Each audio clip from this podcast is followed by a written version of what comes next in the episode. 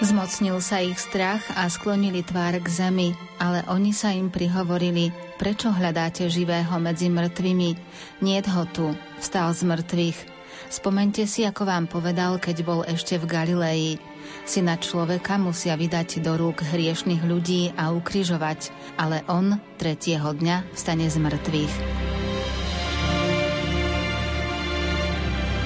Vo svetle tohto radosného posolstva nech je slávenie Veľkej noci pre vás bližšie k Ježišovi, prameňom nádeje, radosti a pokoja. Požehnané veľkonočné sviatky s rádiom Lumen.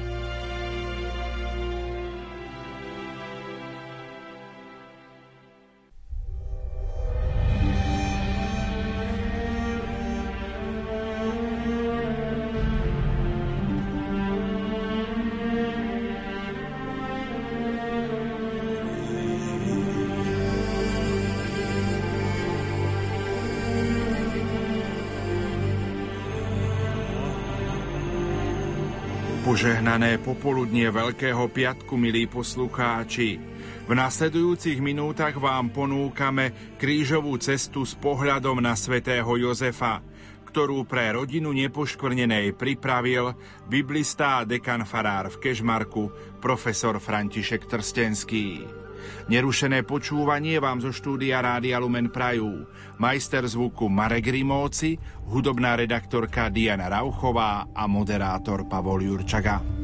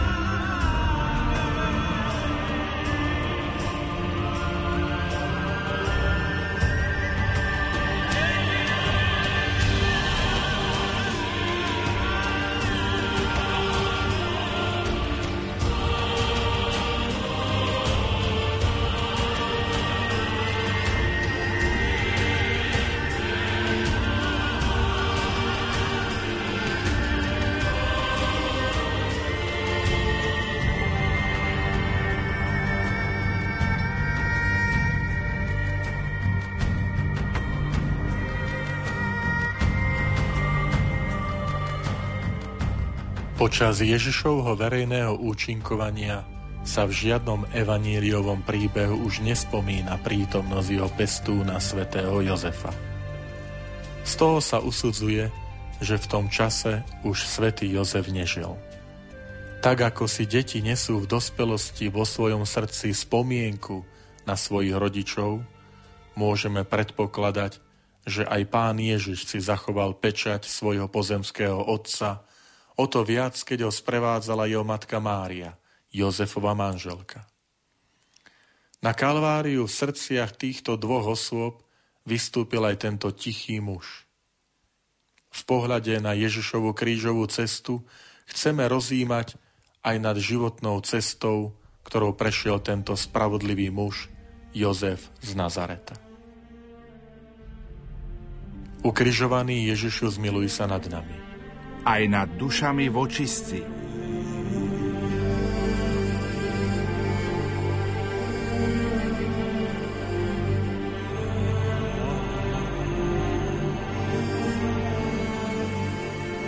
Prvé zastavenie Pán Ježiš je odsúdený na smrť. Klaniame sa ti, Kristia, dobrorečíme ti. Lebo si svojim krížom vykúpil svet – keď pán Ježiš prišiel do svojej vlasti a učil v synagóge, jeho rodáci sa divili a hovorili, skade má tento takú múdrosť a zázračnú moc? Vari to nie je tesárov syn? Pre Nazarečanov bol Ježišov božský pôvod nepriateľný. Hneď ho odsúdili. Bol pre nich iba tesárov syn. Teraz pri výsluchu Pilát vyslovil jeho odsúdenie na smrť. Aj nám hrozí, že si Ježiša vložíme do našich vopred pripravených schém a keď im nevyhovuje, tak ho odsúdime. Jozef nekládol podmienky Bohu, neodsúdil Máriu, ale prijal pozvanie, ku ktorému ho Boh prostredníctvom aniela pozval. Učme sa aj my tejto čnosti. Neodsúdiť, ale prijať. Ukrižovaný Ježišu, zmiluj sa nad nami. Aj nad dušami vočistci.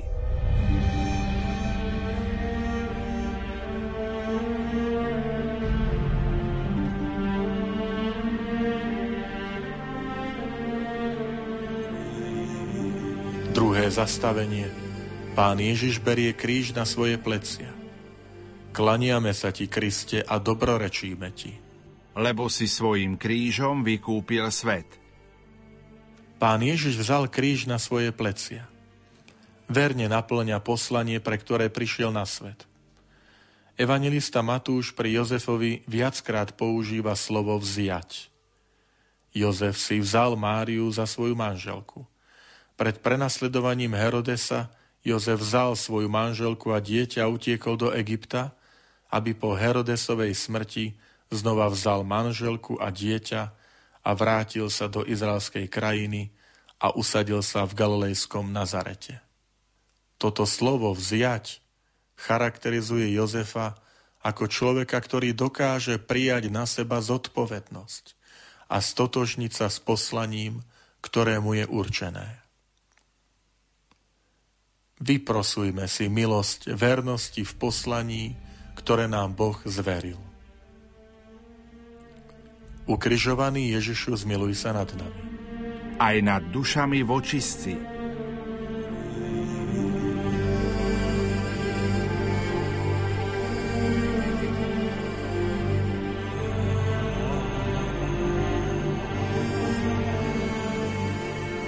Tretie zastavenie.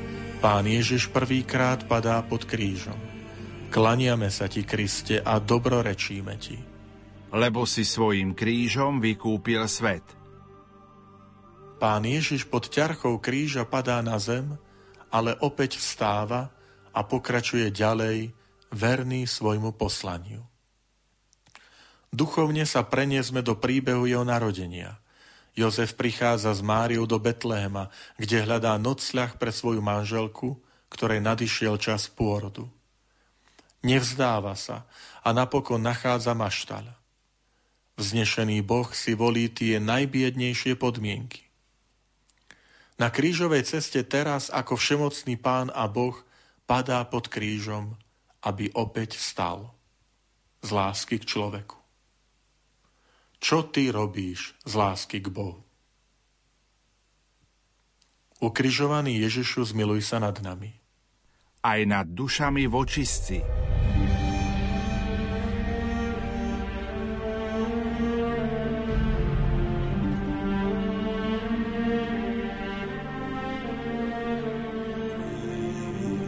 Štvrté zastavenie.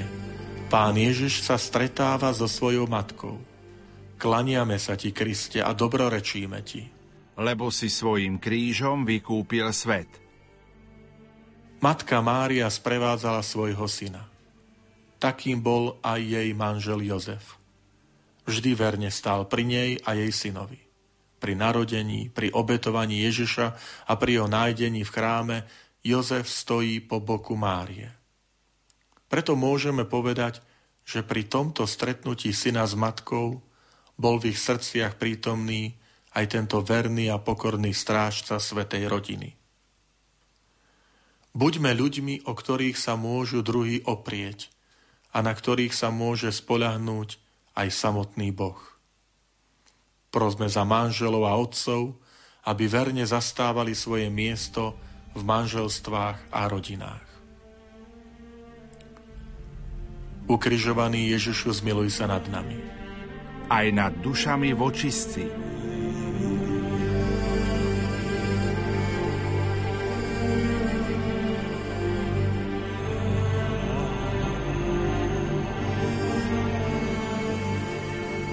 Piaté zastavenie. Šimon z Syrény pomáha pánu Ježišovi niesť kríž. Klaniame sa ti, Kriste, a dobrorečíme ti. Lebo si svojim krížom vykúpil svet. Ježiš na krížovej ceste prijal Šimonovu pomoc.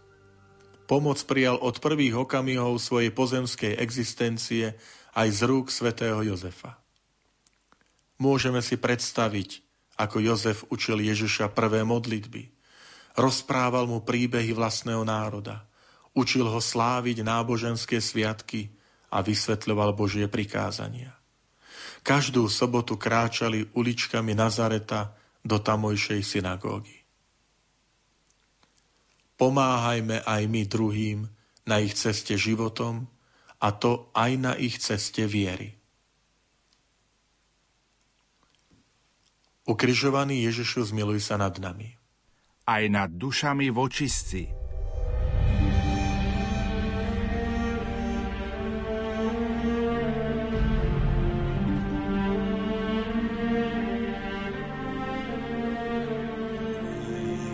Šiesté zastavenie. Veronika podáva pánu Ježišovi ručník. Klaniame sa ti, Kriste, a dobrorečíme ti. Lebo si svojim krížom vykúpil svet. Na postave Veroniky si uvedomujeme vzácny dar. Ochotu slúžiť. V danej chvíli spoznala, čím môže pomôcť a urobila to. Vidíme to aj na postave svätého Jozefa spoznal, že svojimi darmi sa môže stať súčasťou Božích plánov. Ježišovi odovzdal dar práce aj zbožnosti. Neraz prosíme o dar múdrosti, sily, poznania, ale nezabúdajme prosiť aj o dar ochotnej služby. Je veľmi potrebný. Ukrižovaný Ježišu, zmiluj sa nad nami aj nad dušami vočistci.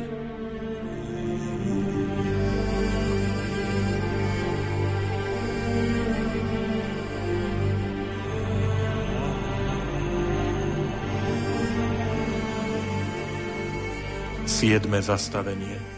Pán Ježiš padá druhýkrát pod krížom.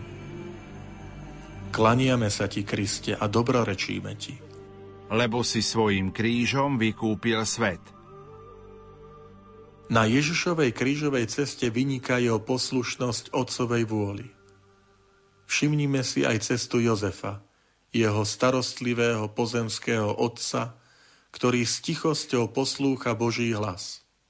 Evangelistovi Matúšovi záležalo na tom, aby nám Jozefa predstavil ako toho, ktorý do bodky vyplnil Božiu vôľu a tak slúžil dôstojne ako otec Božiemu synovi. Pri Jozefovi hovoríme o abrahámovskej poslušnosti, lebo s týmto starozákonným patriarchom má viacero spoločných vlastností.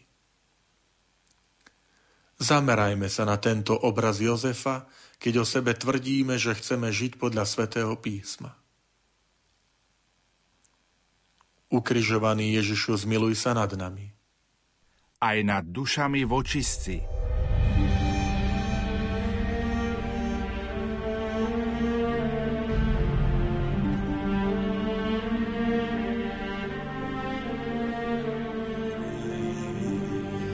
8. zastavenie. Pán Ježiš stretáva plačúce ženy. Klaniame sa ti, Kriste, a dobrorečíme ti. Lebo si svojim krížom vykúpil svet. Vidíme bolesť žien, ktoré plačú nad Ježišom Kristom. Evangelista Lukáš uvádza, že keď sa 12-ročný Ježiš stratil v chráme, matka Mária mu povedala, tvoj otec i ja sme ťa s bolesťou hľadali. Jozef je označený výrazom tvoj otec a hovorí sa o bolesti pri hľadaní. Máme tu dojemný obraz starostlivého Jozefovho odcovstva. Nech nám nechýba jemnosť, citlivosť a spolucítenie v prístupe k druhým. Ukrižovaný Ježišu, zmiluj sa nad nami.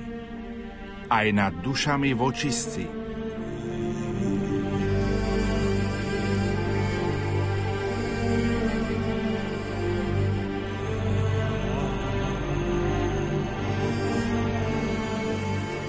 Deviate zastavenie. Pán Ježiš tretíkrát padá pod krížom. Klaniame sa ti, Kriste, a dobrorečíme ti. Lebo si svojim krížom vykúpil svet. V živote prichádzajú do nášho života kríže, náročné situácie. Ježiš a predtým aj svätý Jozef nám ukazuje spôsob, ako prijímať ťažké situácie. Útek do Egypta, návrat s obavami do rodnej krajiny, starosť so zabezpečením živobytia. Niekedy sa pýtame, k čomu sú dobré kríže, ktoré nás v živote postretnú. Je to príležitosť zošľachtiť ducha a ešte viac sa priblížiť k Bohu. Ukrižovaný Ježišu, zmiluj sa nad nami. Aj nad dušami vočistci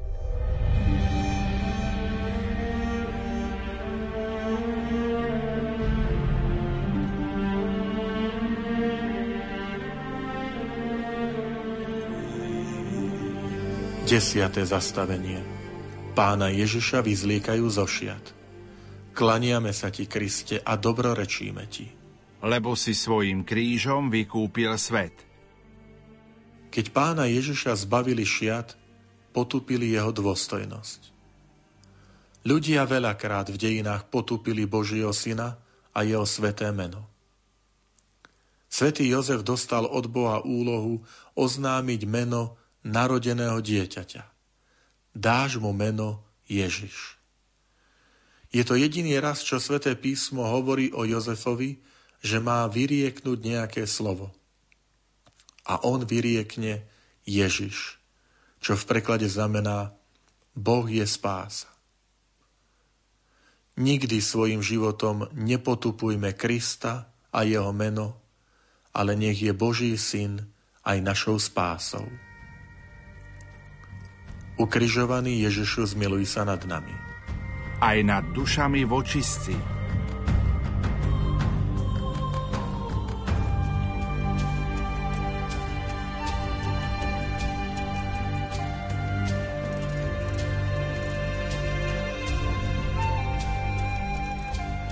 Jedenácté zastavenie. Pána Ježiša pribíjajú na kríž. Klaniame sa ti, Kriste, a dobrorečíme ti. Lebo si svojim krížom vykúpil svet. Evangelista Ján hovorí, Boh tak miloval svet, že poslal svojho syna. Teraz mu tento svet prebíja klincami ruky a nohy. Boží syn prechádza nocou ľudskej zloby. Keď svetá rodina utekala pred kráľom Herodesom, evangelista Matúš píše, že Jozef vstal, vzal za noci dieťa i jeho matku a odišiel do Egypta. Ten výraz za noci má hlbokú symboliku. Jozef plní Božiu vôľu nielen vodne, keď je všetko viditeľné a predvídateľné, ale robí to aj za noci, pričom vieme, že noc a temnota sú v Biblii často symbolom neistoty a strachu. Vyprosujme si milosť dôvery v Boha aj vtedy, keď príde do nášho života noc a temnota. Ukrižovaný Ježišu, zmiluj sa nad nami. Aj nad dušami vočistci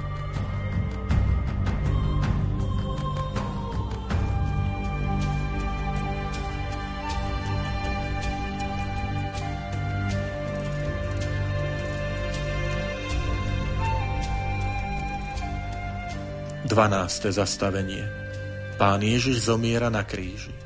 Klaniame sa ti, Kriste, a dobrorečíme ti. Lebo si svojim krížom vykúpil svet. Pán Ježiš odozdal svoj život svojmu nebeskému Otcovi. Niekoľko rokov predtým tak urobil Jozef, keďže sa nespomína počas Ježišovho verejného účinkovania. Máme pred sebou obraz Jozefa, patróna dobrej smrti, lebo zomiera v blízkosti dvoch najmilovanejších osôb. Svojej manželky Márie, ktorú vždy verne a čisto miloval, a svojho syna, o ktorého sa so všetkou láskou otca staral. vyprosujme si pokojnú a zbožnú hodinu smrti. Nech vtedy stoja pri nás Ježiš, Mária a Jozef. Ukrižovaný Ježišu, zmiluj sa nad nami. Aj nad dušami vočistci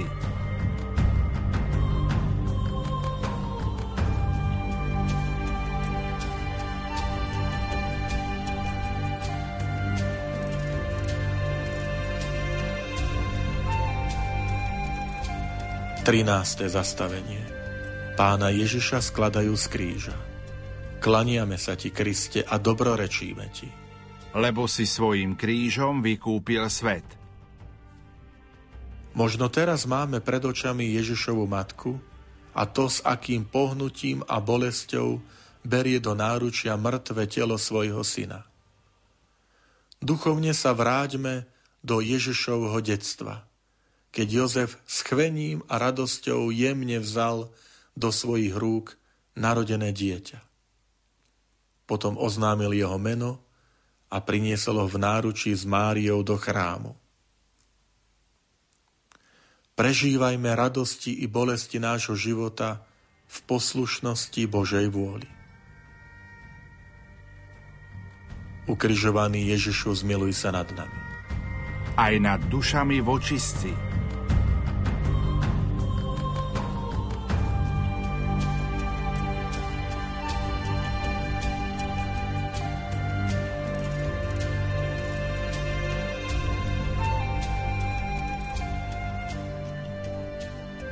14. zastavenie Pána Ježiša pochovávajú.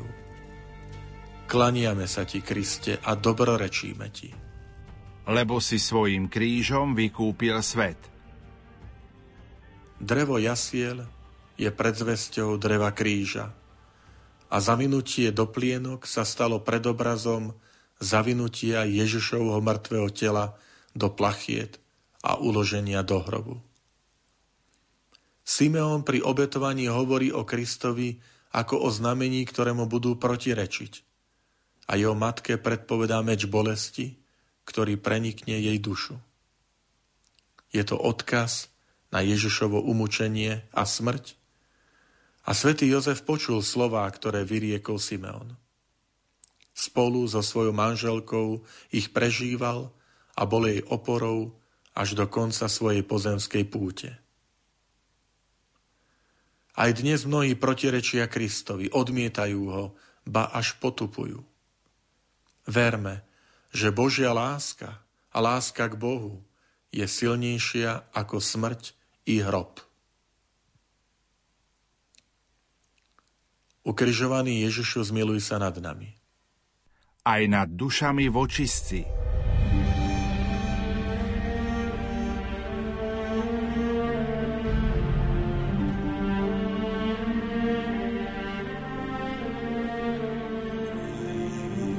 Svetý otec František hovorí, Svetý Jozef urobil zo svojho života dobrovoľné obetovanie sa v láske vloženej do služby Mesiášovi. A preto bol kresťanským ľudom vždy milovaný. V ňom Ježiš videl nežnosť Boha, tú, ktorá nám dáva akceptovať našu slabosť, prostredníctvom ktorej sa zväčša uskutočňujú Božie plány. Boh nás totiž neodsudzuje, ale príjima nás, objíma, podopiera nás a odpúšťa nám. Nech si aj touto pobožnosťou krížovej cesty viac uvedomujeme, že Boh nás miluje, nech precítime jeho objatie a nežnosť. Amen. Modlíme sa na úmysel a za svetého Otca, Otče náš, ktorý si na nebesiach, posved meno Tvoje, príď kráľovstvo Tvoje, buď vôľa Tvoja ako v nebi, tak i na zemi. Chlieb náš každodenný daj nám dnes a odpúsť nám naše viny, ako aj my odpúšťame svojim viníkom a neuveď nás do pokušenia, ale zbav nás zlého. Amen. Zdravá z Mária, milosti plná Pán s Tebou, požehnaná si medzi ženami a požehnaný je plod života Tvojho Ježiš. Svetá Mária, Matka Božia, pro za nás hriešných, teraz i v hodinu smrti našej. Amen. Sláva Otcu i Synu i Duchu Svetému, ako bolo na počiatku, tak nech jej teraz i vždycky, i na veky vekov. Amen. Žijú Bože Otca Svetého, námestníka Kristovho. Pán s vami i s duchom tvojím. Nech vás žehná Všemohúci Boh, Otec i Syn i Duch Svetý. Amen. Iďte v mene Božom. Bohu vďaka.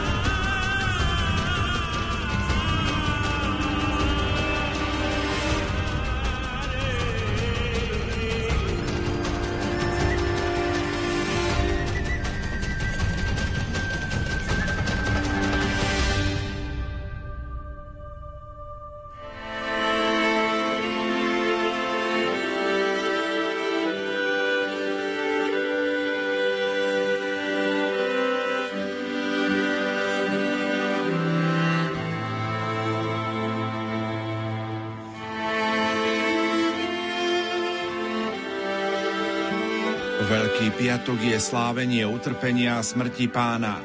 V tento deň, keď bol obetovaný Kristus, náš veľkonočný baránok, církev rozíma o umúčení a smrti svojho pána a ženícha.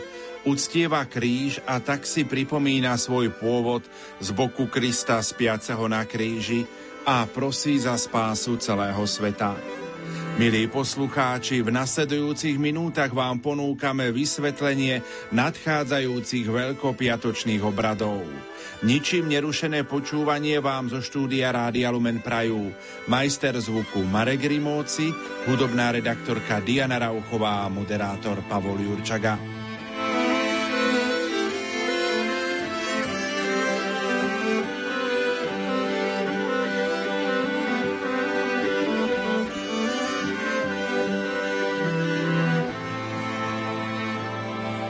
Požehnané veľkopiatočné popoludne, milí poslucháči, vám prajeme zo štúdia Rádia Lumen z Banskej Bystrice. Opäť prichádzame s reláciou, aby sme vám predstavili veľkopiatočné obrady. Vítam medzi nami našich liturgistov Petra Staroštíka a Štefana Fábriho. Bratia, prajem vám požehnané popoludnie. Pavol, pozdravujem teba aj všetkých poslucháčov a prajem naozaj požehnaný čas, ktorý budeme tráviť teraz spoločne. Ďakujem za pozvanie do relácie a všetkým našim poslucháčom aj vám, Peter a Pavol, prajem krásne popoludne Veľkého piatku. Sú to posvetné chvíle Veľkého piatku, ktoré nás čakajú. O 15. hodine ponúkneme priamy prenos veľkopiatočných obradov, ktorým bude predsedať bansko-bystrický diecézny biskup Monsignor Marián Chovanec. Štefan, charakterizuj najprv toto slávenie i dnešný deň. Dnešný deň, Veľký piatok, je prvý vlastný deň veľkonočného trojdnia. Deň, počas ktorého si cirkev pripomína umúčenie a smrť pána Ježiša. Je to jediný deň roka, kedy stredobodom liturgie a jej vrcholným momentom nie je slávenie Eucharistie, ale úcta kríža. Pre liturgiu Veľký piatok nie je dňom smútku a nariekania, ale rozímaním nad krvavou obetou Ježiša, ktorá je pre nás zdrojom spásy. Cirkev liturgiou vždy oslavuje víťaznú smrť pána, a to aj dnes. Podľa starobilej tradície bol dôraz tejto oslavy v dvoch momentoch. V ohlásení slova, spojenom so slavnostnými prozbami a v úctievaní kríža. Pretože sa neslaví Eucharistia, oltár je úplne obnažený. Bez kríža, bez sviec a bez prikrývok. Tento deň je aj dňom prísneho pôstu, teda striedmosti v jedle a zdržanlivosti od mesových pokrmov. Kresťania už od najstarších čias Ježišové slova o tom, že učeníci sa budú postiť až potom, keď im bude ženich vzatý, stiahovali práve na deň Veľkého piatku, kedy bol Ježiš odsúdený na smrť na kríži. A keď teda nemohli prežívať to intenzívne spoločenstvo s ním, byť v prítomnosti jeho osoby.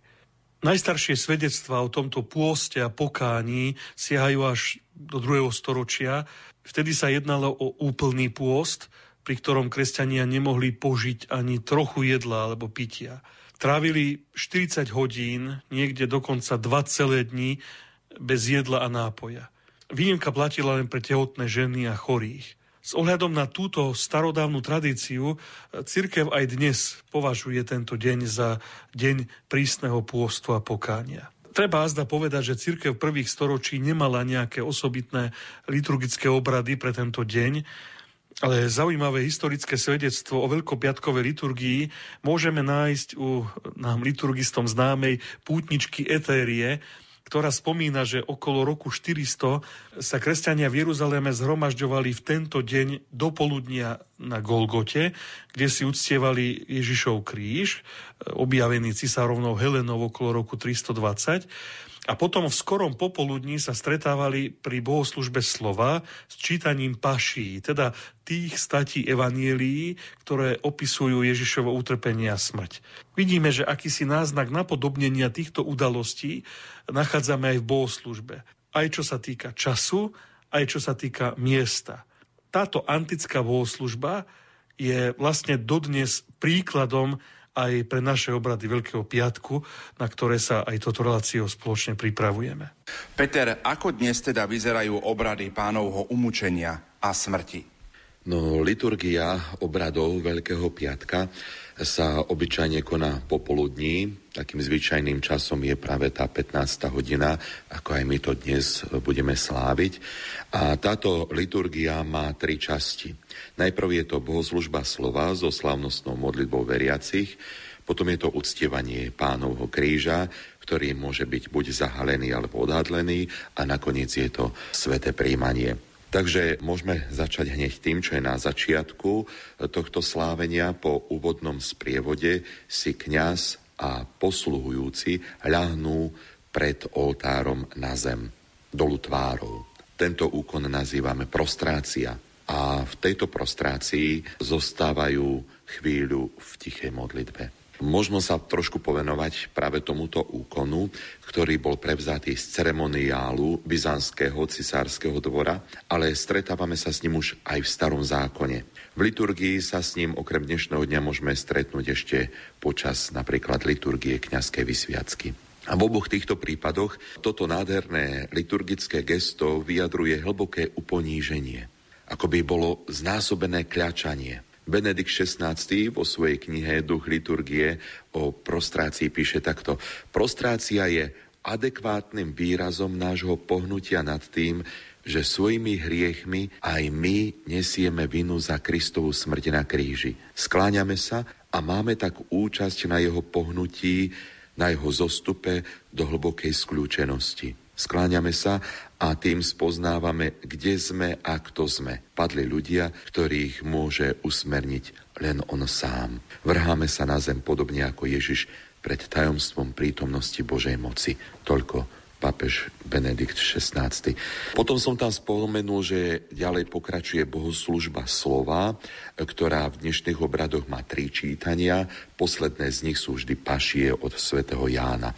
A po nich je, ako som už tiež spomenul, slávnostná spoločná modlitba veriacich, ktorú v tento deň prednáša kňaz. Nasleduje obrad odhalenia a uctenia kríža, ktorý je vlastne spolu s čítaním paší vrcholnou časťou dnešných obradov a aj tým najpôvodnejším, tou najpôvodnejšou časťou kresťanskej liturgie tohto dňa. Sveté príjmanie sa v tento deň podáva bez slávenia Eucharistie tento deň sa neslávi Eucharistia. Možno, že by bolo také zaujímavé spomenúť, že práve z nedávnej minulosti poznáme jednu jedinú výnimku, ktorú utielil práve už spomenutý pápež Benedikt XVI a bolo to v roku 2009. Vtedy v meste Aquile sa konali pohrebné obrady vyše 270 obetí po zemetrasení. A vtedy pápež Benedikt XVI na základe žiadosti občianských, ale aj cirkevných predstaviteľov poveril štátneho sekretára kardinála Tarčízia Bertoneho, aby predsedal práve na Veľký piatok 10. apríla pohrebným obradom obetí zemetrasenia, ktoré zasiahlo centrum regiónu a Brúco a nedaleké okolie. A zobrali sa do úvahy tieto vynimočné udalosti tak kongregácia pre Boží kult a disciplínu sviatosti udelila indult, teda nejaké takéto povolenie, súhlas, aby sa mohla v tento deň sláviť pohrebná sveta omša. Napriek tomu, že podľa liturgie Veľkého piatku sa nepredpokladajú žiadne iné obrady, okrem obradov zo slávnosti utrpenia a smrti pána. Takže to len možno taká perlička na okraj. No ja sa ešte vrátim k tomu celému sláveniu veľkopiatkových obradov. Na záver slávenia sa v našich krajinách zvykne vystaviť aj Eucharistia na poklonu v tzv. Božom hrobe, čo v tomto roku vzhľadom na situáciu, ktorú prežívame, nebudeme robiť, aby sa predišlo zhromažďovaniu ľudí v kostoloch a následne možnému ohrozeniu. Takže tohto roku sa od tejto tradície v našej krajine upúšťa. Po úvodnej prostrácii, o ktorej už hovoril otec Peter, nasleduje teda bohoslužba slova Štefan. Povedz nám viac. Áno, nasleduje bohoslužba slova, ktorá aj dnes má tri čítania. V prvom budeme počuť štvrtú pieseň o Božom služobníkovi z knihy proroka Izaiáša. V postave trpiaceho služobníka býval videný neznámy človek, alebo celý trpiaci Izrael, pánov služobník. V kresťanskom prostredí však boli tieto slova ako naplnenie predobrazov vždy vzťahované na samého Ježiša. Dôležité je to, že utrpenie tohto pánovo služobníka, ako ho vidí Izaiáš, je predložené ako zástupné utrpenie. On vzal na seba naše bolesti a najmä naše neprávosti. A my ako kresťania veríme, že jediný Ježiš ich nesie takto – a že iba On ich môže priniesť až k Bohu. Že jedine On premení naše neprávosti, naše hriechy na odpustenie a teda na spásu. Celá táto strastiplná cesta Božieho služobníka je už sama o sebe povýšením. Práve vidíme to v kontexte Janovo Evanielia. Je naplnením Božieho plánu a je vlastne pre prospech všetkých. Kajúci 31. žalm e, nie je len výrazom náreku, ale aj dôvery vernému Bohu. V refréne opakujeme slová, ktoré Ježiš vyslovil na kríži. Oče, do tvojich rúk porúčam svojho ducha. Druhé čítanie z listu Hebrejom je chválospevom na vyvýšeného veľkňaza, ktorý sa všetkým, čo ho poslúchajú, stáva pôvodcom väčšnej spásy. Pohľad listu Hebrejom spája totiž ešte viac e, Ježišovo utrpenie s našim osudom. Ježiš vie, čo je to slabosť i bolesť, preto nie je mysliteľné, aby nemal súcit s nami. Na rozdiel od mnohých neskorších pohľadov kresťanov vidí nový zákon a tu práve list Hebrejom Ježiša úplne na strane hriešnikov, ako súcitného pastiera, ktorý sa k ním neuveriteľne hlboko skláňa. Ak je človek v biede, má v tej biede hľadať Ježiša priamo – nemusí čakať na chvíle, kým sa z tej biedy dostane. Ťažiskom veľkopiatkovej bohoslužby slova sú však pašie svätého Jána. V nich sa líči proces proti Ježišovi tak, aby bola zjavená hlboká, doslova teologická pravda o ňom. Hlavnou témou Jánovo Evanielia je cesta Božieho syna k Otcovi, po ktorej ho my môžeme nasledovať. Jánové pašie neukazujú Ježiša ako e, pasívne trpiaceho, ale ako toho, kto aktívne a dobrovoľne koná. Kríž je v Jánových pašiach zobrazený ako víťazné znamenie nášho vykúpenia. Ježišovo je dokonané na kríži, je vlastne jeho triumfom. A potom nápis na Ježišovom kríži, napísaný v hebrejčine, teda židovskom jazyku, a v gréčtine a latine, v tedajších, mohli sme povedať, že medzinárodných jazykoch, zdôrazňuje fakt, že Ježiš je kráľom spásy pre všetky národy, pre každého človeka na tejto zemi. Ján robí niekoľko narážok na Ježiša, baránka, a stotožňuje jeho obetu s obetou veľkonočného baránka a smrť na kríži s pravou veľkonočnou obetou. Podľa Jánovo opisu Ježiš zomrel práve vo chvíli, keď sa v chráme zabíjali baránky na veľkonočnú večeru. On je tým pravým baránkom, ktorého krv je našou záchranou. My vieme, že Jánovo evanelium vzniklo ako posledné, je najmladšie a že svätý Ján vlastne podáva celé to posolstvo o Ježišovi už ako si také, také vyzreté, prežuté. On už vníma mnohé kontexty, vidí súvislosti.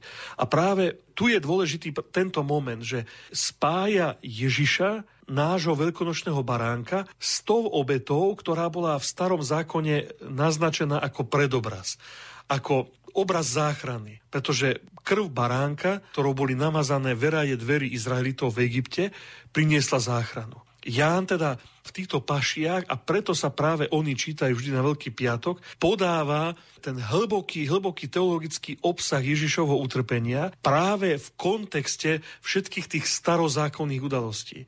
A preto aj církev dodnes prepája židovské slávenie Veľkej noci paschy, oslavy vyslobodenia, vykúpenia, prechodu Červeným morom, ale aj vstupu do zasľúbenej zeme práve s oslavou, či pamiatkou, či slávením e, Ježišovej smrti a zmrtvých vstania. Po pašiach nasledujú prozby. V tomto roku sme zachytili správu o tom, že sa majú doplniť o prozbu za postihnutých koronavírusom. Tak správne si to Pavol povedal, že po pašiach nasledujú prozby. Ešte je možno dôležité povedať, že e, je tam ešte aj možnosť krátkej homílie, teda príhovoru uvažovania. No a pod nej, po tej homílii, liturgia pokračuje tzv. veľkými prozbami, ktoré dnes nahrádzajú spoločné modlitby veriacich, tak ako ich poznáme zvyčajne pri Svetej Omši, keď sa prednášajú. Presnejšie, keby sme mali povedať, tak oni nenahrádzajú, len práve v nich sa zachovala pôvodná tá starokresťanská forma tejto modlitby, ktorá časom zanikla prosby do liturgie môžeme si tak uvedomiť, že zaviedol druhý vatikánsky koncil, ale v takej zjednodušenej podobe pri ktorej niekto z prítomných prednáša úmysly aj prozby a spoločenstvo odpoveda spoločným zvolaním. Tak to poznáme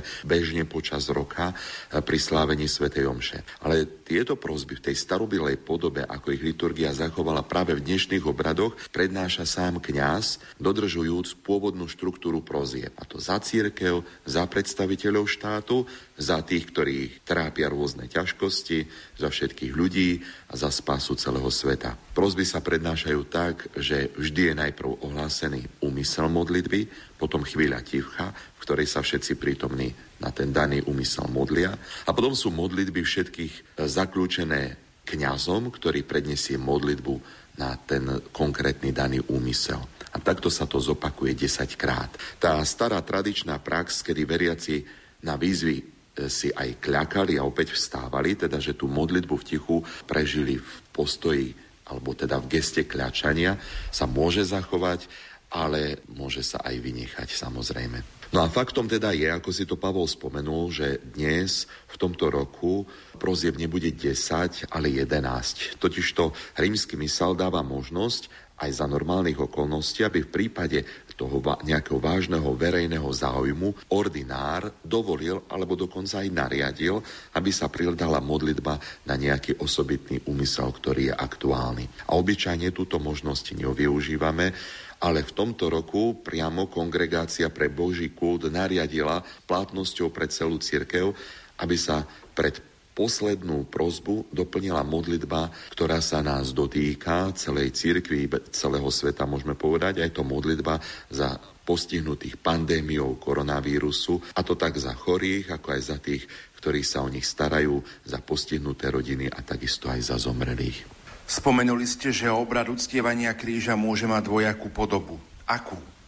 Áno, ako som už spomenul, tým ústredným momentom dnešnej liturgie je úcta pánovo kríža a ten liturgický obrad môže mať dvojakú podobu. Buď sa e, uctieva zahalený kríž, ktorý sa postupne odhaluje priamo počas tejto liturgie, alebo sa uctieva odhalený kríž, ktorý je už odhalený pred e, začatím tejto bohoslužby. Myslím si, že asi treba k tomu zahaľovaniu kríža čo si povedať. Všimol som si aj v nedeľu pri prenose svätej Omše z Baziliky svätého Petra, kto si redaktorovi, tuším cez Facebook, poslal otázku, že prečo v Ríme nemajú zahalené kríže. Predpis o tom, že kríže zahalené majú byť, existuje ale tá, tá tradícia, tá prax je dvojaká. Buď sa zahalia kríže už pred 5. postnou nedelou, ako sa to robí u nás, alebo sa zahalia až na zelený štvrtok po skončení liturgie. My vieme, že keď sa tá včerajšia bohoslužba skončila, tak v závere sa obnažil oltár, odniesli sa od neho sviece, kríž, aj vlastne všetko, čo k nemu patrí, aby sa tým naznačil ten Ježišov odchod do Gecemanskej záhrady. A existuje teda norma, ktorá hovorí, že ak kríže neboli zahalené e, pred 5. postnou nedelou, tak sa majú zahaliť teraz. A to vlastne tie kríže, ktoré nie je možné od toho oltára odniesť, ktoré jednoducho v chráme ostávajú ďalej. No a to je zvyk, ktorý zachovávajú v Ríme, preto môžeme vidieť, že na kvetnú nedelu, napríklad sa to týka teda nielen oltárneho kríža, ale aj procesiového, ktorý sa nesie v úvode, v úvode liturgie, v sprievode, e, vidíme kríž, ktorý nie je zahalený, ale e, práve naopak ozdobený kvetmi. Ale ak sa teda vrátime k tomu samotnému e, obradu, u nás je zvyčajné alebo bežné odhaľovať pánov kríž priamo v liturgii, teda používame tú prvú formulu e, úcta kríža, ktorý je zahalený. Ten sa v sprievode prinesie k oltáru, kňaz ho postupne na trikrát odhaľuje a spieva vždy o tón vyššie tú známu antifónu Hľa drevo kríža, pričom si veriaci za každým poklechnú na tichú modlitbu, potom ako odpovedia poďme pokloňme sa. Po odhalení úctia kríž boskom najprv kňaz a asistencia a na záver ľud, obyčajne Opäť sa to e, robí z praktických dôvodov, takže spoločne v laviciach všetci na chvíľu pokľaknú. Samozrejme, pri menšom množstve ľudí je možné aj to, aby každý si uctil kríž jednotlivo. Počas poklony krížu sa spievajú tzv. impropéria, to sú staré spevy Popule Meus alebo Hagios o Teos, o ľude môj a tak ďalej. Sú to aj niektoré, e, niektoré stati z knihy náreky. Kríž sa potom vystaví k verejnej poklone až do obradov veľkonočnej vigílie, kde ho jednotlivo môžu uctiť všetci pokľaknutím, poboskaním alebo iným vhodným známením. Uctievanie kríža pochádza z Jeruzalema, je zachované už v 4. storočí podáva o tom správu už mnou dnes spomenutá pútnička Silvia Etéria, ktorá píše, že kresťania sa ráno podľa nášho počítania hodín okolo 6. hodine schádzali na Golgote, kde uctievali ostatky kríža, no a potom popoludní čítavali pašie, ako som to už spomenul v úvode relácie. Dnešné obrady sa završia svetým príjmaním, po ktorom máme zvyk vystavovať Eucharistiu na poklonu v Božom hrobe. Treba povedať, že po skončení úcty svätého Kríža sa oltár prikrie plachtou, prinesie sa Eucharistia, vopred konsekrovaná včera počas Svetej Omše na Zelený štvrtok a po modlitbe pána sa potom rozdáva veriacim za zvyčajných okolností sveté príjmanie. Ide o tzv. liturgiu vopred posvetených darov, teda obrad svetého príjmania, ktorý je spojený s niektorými časťami omše, najmä bohoslužbou slova a modlitbou pána. Tentokrát vlastne príjmajú Eucharistiu iba tí, ktorí sa zúčastňujú obradov Veľkého piatka a treba povedať aj to, že možno práve prostredníctvom tohto vysielania sa všetci zjednotíme v modlitbe, ktorú budeme aj prednášať ako modlitbu duchovného svetého príjmania, pretože väčšina z nás dnešný deň nebude môcť pristúpiť k sviatosti Eucharistie pri obradoch. No a potom na záver týchto obradov sa Eucharistia v našich kostoloch zvykne odniesť do tzv. Božieho hrobu na poklonu. Tento obrad vznikol z prirodzenej úcty toho miesta, teda toho hrobu, v ktorom bol Ježiš pochovaný, tam v Jeruzaleme. V stredoveku si aj tí kresťania, ktorí nemali možnosť ísť do Svetej Zeme, chceli uctiť Ježišovou trpenia. Preto si vo svojich kostoloch tiež podobne ako krížovú cestu začali pripomínať aj pánov hrob. A pripravili tak symbolický hrob, do ktorého vložili po obrade uctievania kríž. No a už od 10. storočia máme aj zmienky o tom, že sa do symbolického hrobu ukladá aj sviatosť oltárna. Napríklad je zaujímavé, že u nás na území Slovenska nachádzame prvú písomnú zmienku o takomto Božom hrobe v misále Posonienze, teda v Bratislavskom misáli, ktorý je zo 14. storočia 1341. A rovnako sa tam spomína aj prítomnosť kríža, aj Eucharistie v uzavretej nádobe. No a potom neskôr v období rekatolizácie sa začína Eucharistia do Božieho hrobu vykladať v monštrancii, práve preto, aby sa tým zdôraznila Kristova prítomnosť v Eucharistii, tá neustála. V iných krajinách sa Boží hrob vyskytuje naozaj len málo.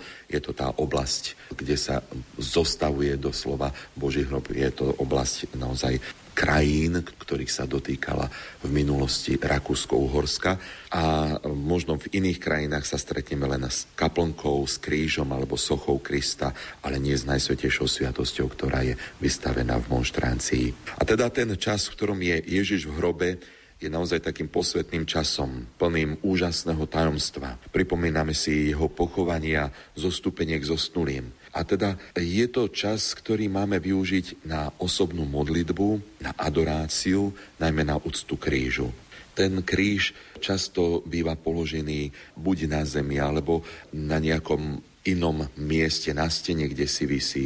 Dnešný deň tomu tak nie je.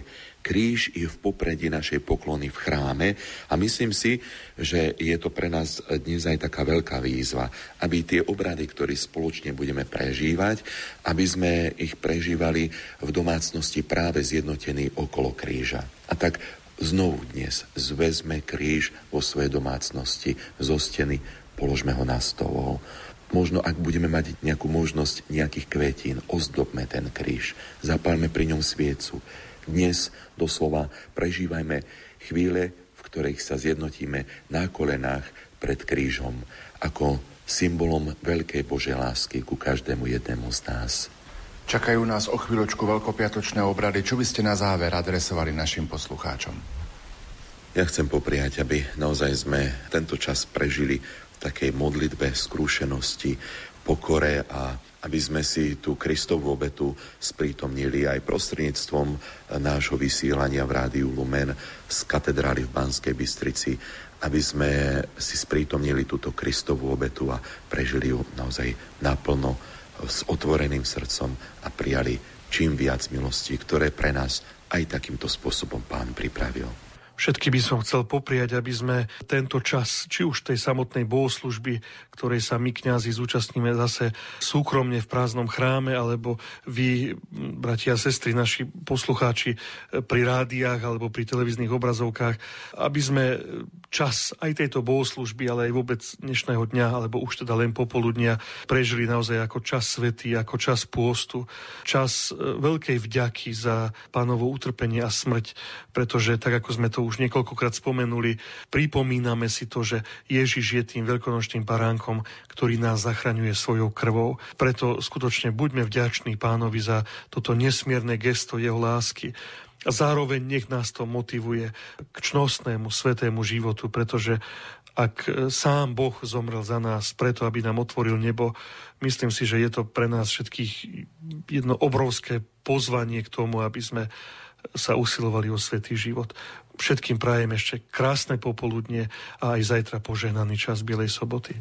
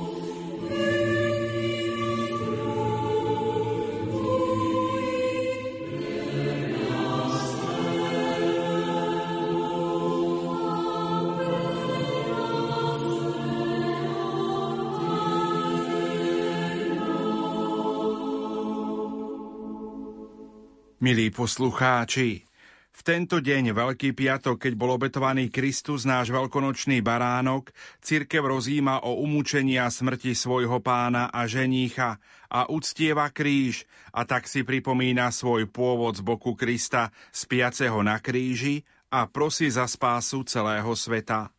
V nasledujúcich minútach vám v hodine milosrdenstva ponúkame priamy prenos veľkopiatočných obradov utrpenia a smrti pána.